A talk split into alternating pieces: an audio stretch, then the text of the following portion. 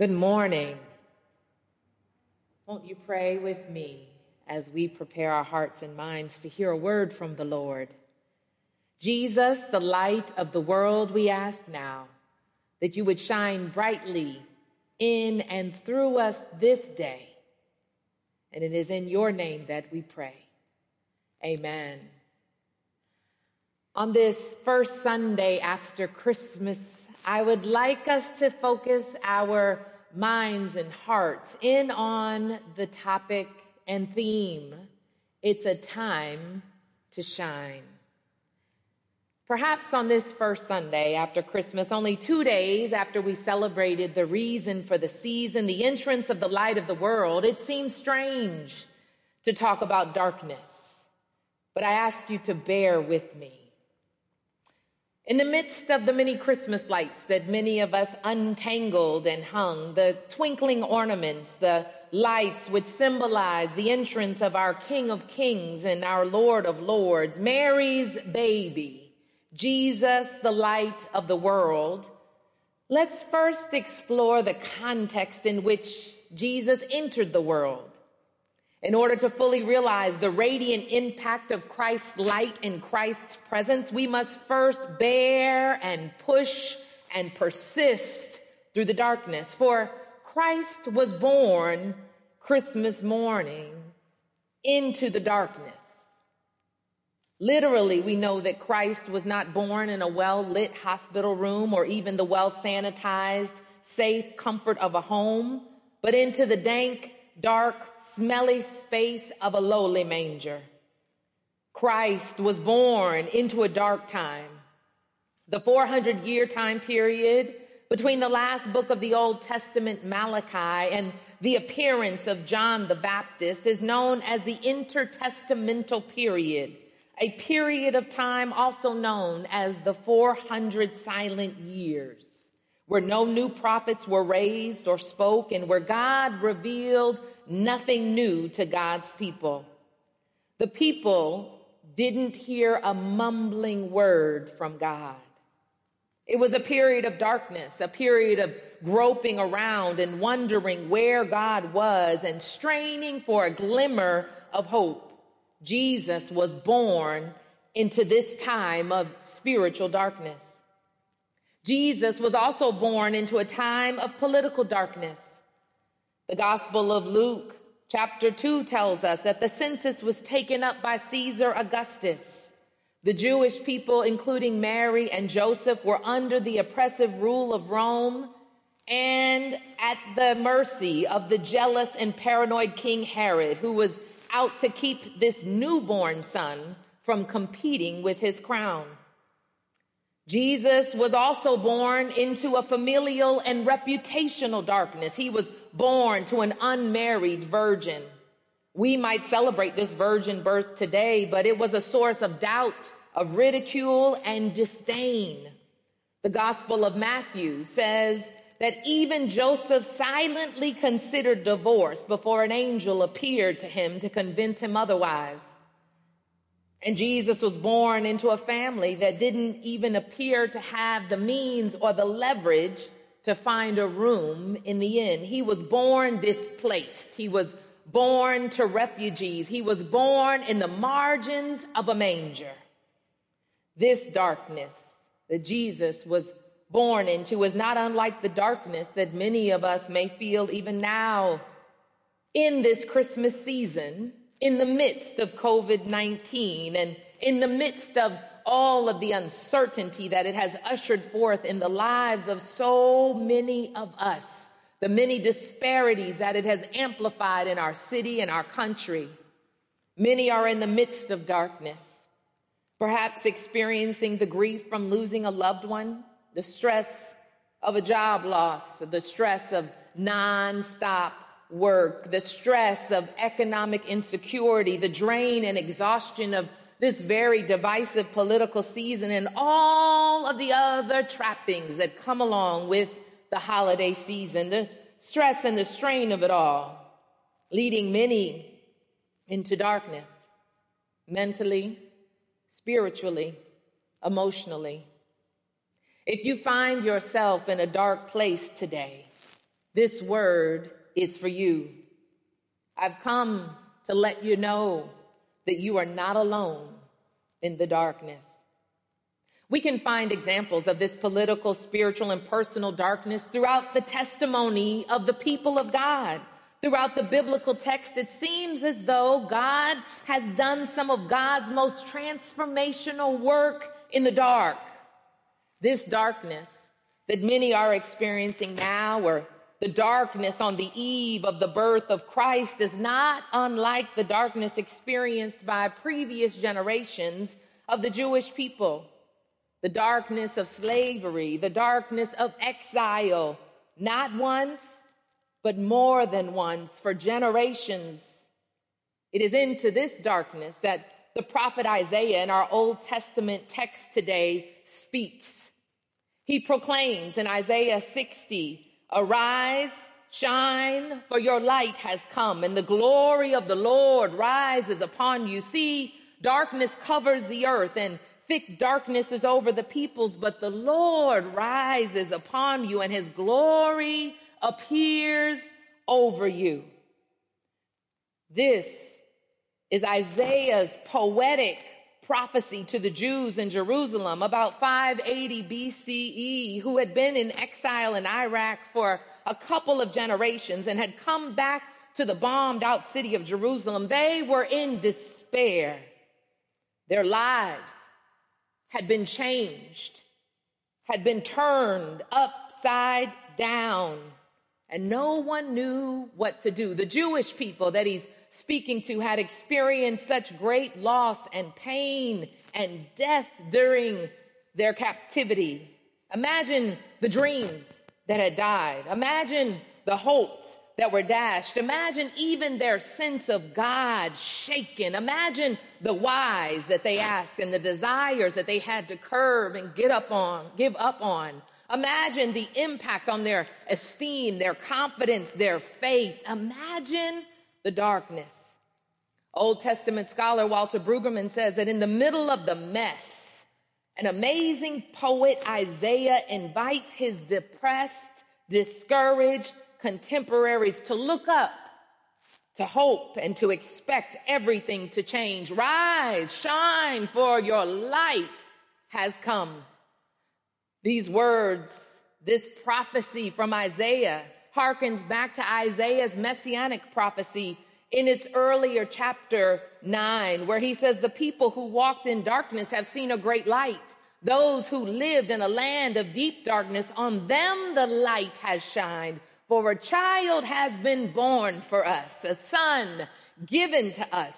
Authority rests on his shoulders, and he is named Wonderful Counselor mighty God, everlasting Father, Prince of Peace. These words of Isaiah in chapter 9 and chapter 60 of the prophetic book bridge between the old and the new covenants. In this 60th chapter of Isaiah, Isaiah's prophecy is not only pointing to God as the actor, but here is the hook for us on this season of Christmas.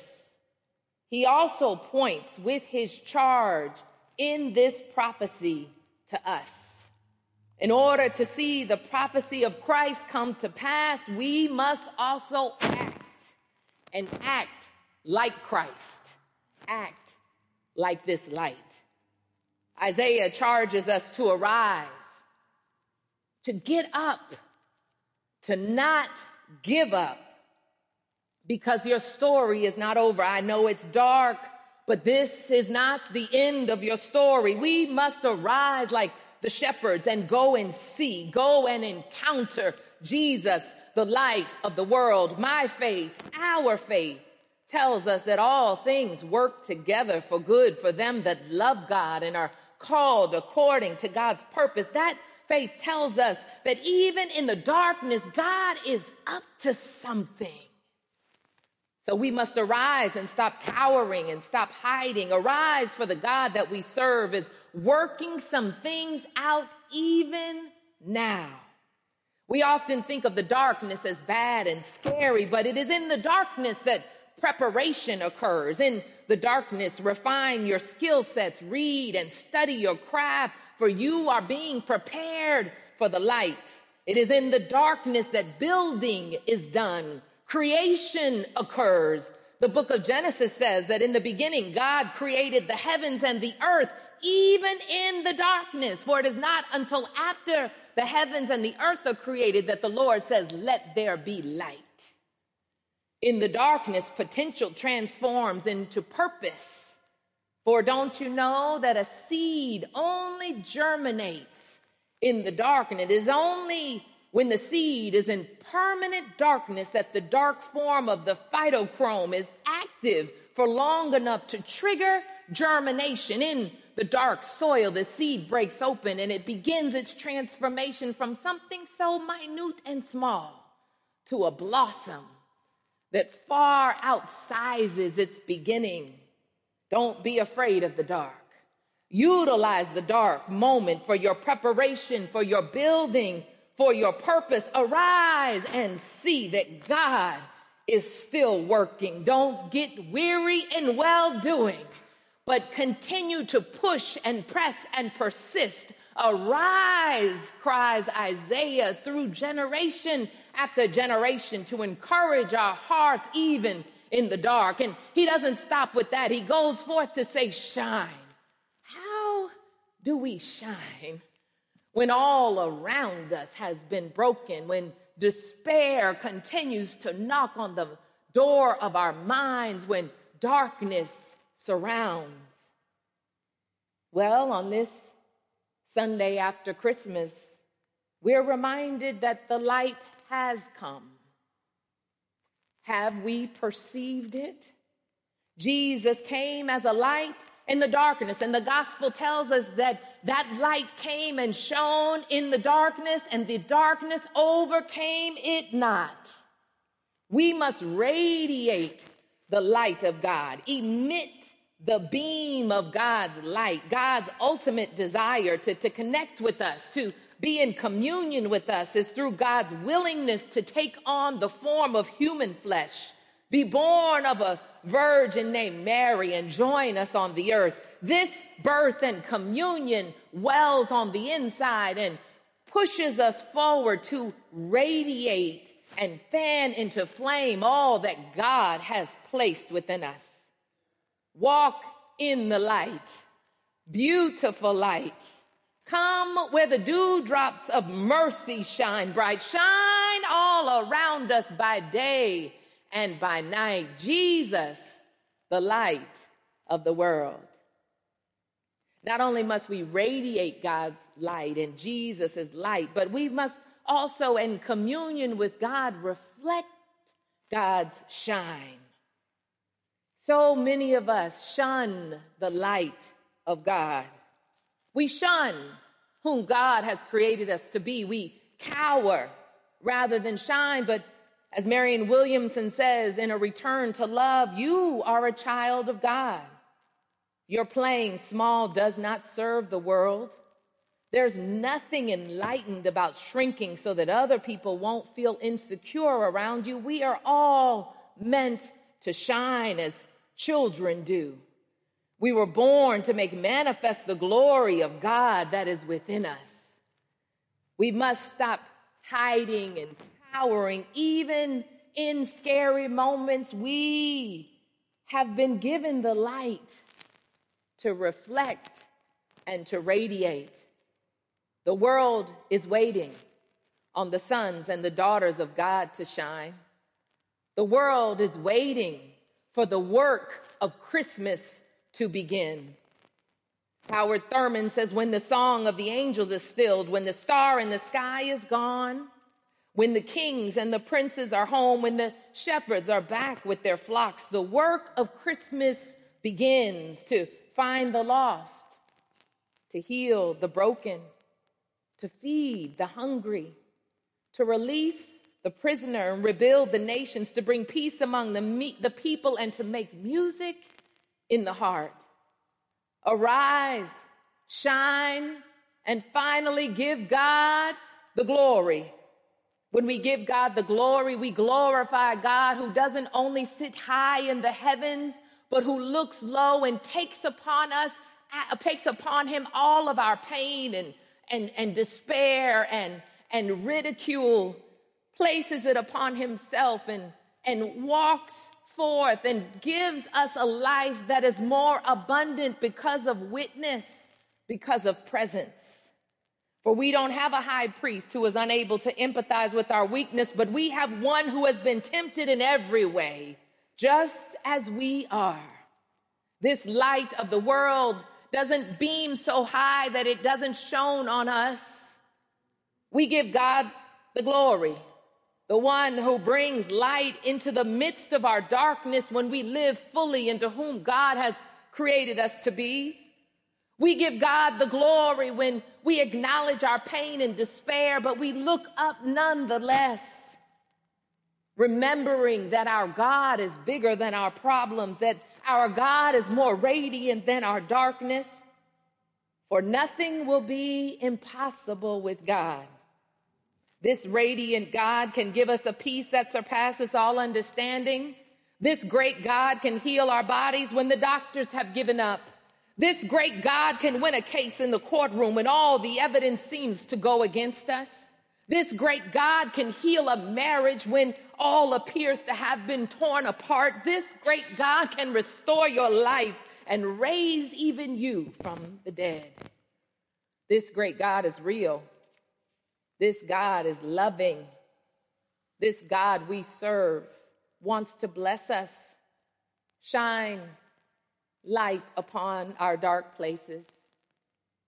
Our God reaches into our darkness and reminds us through this season of Christmas who we are and whose we are. Because the light of the world has come, we too can arise, shine, and give God glory.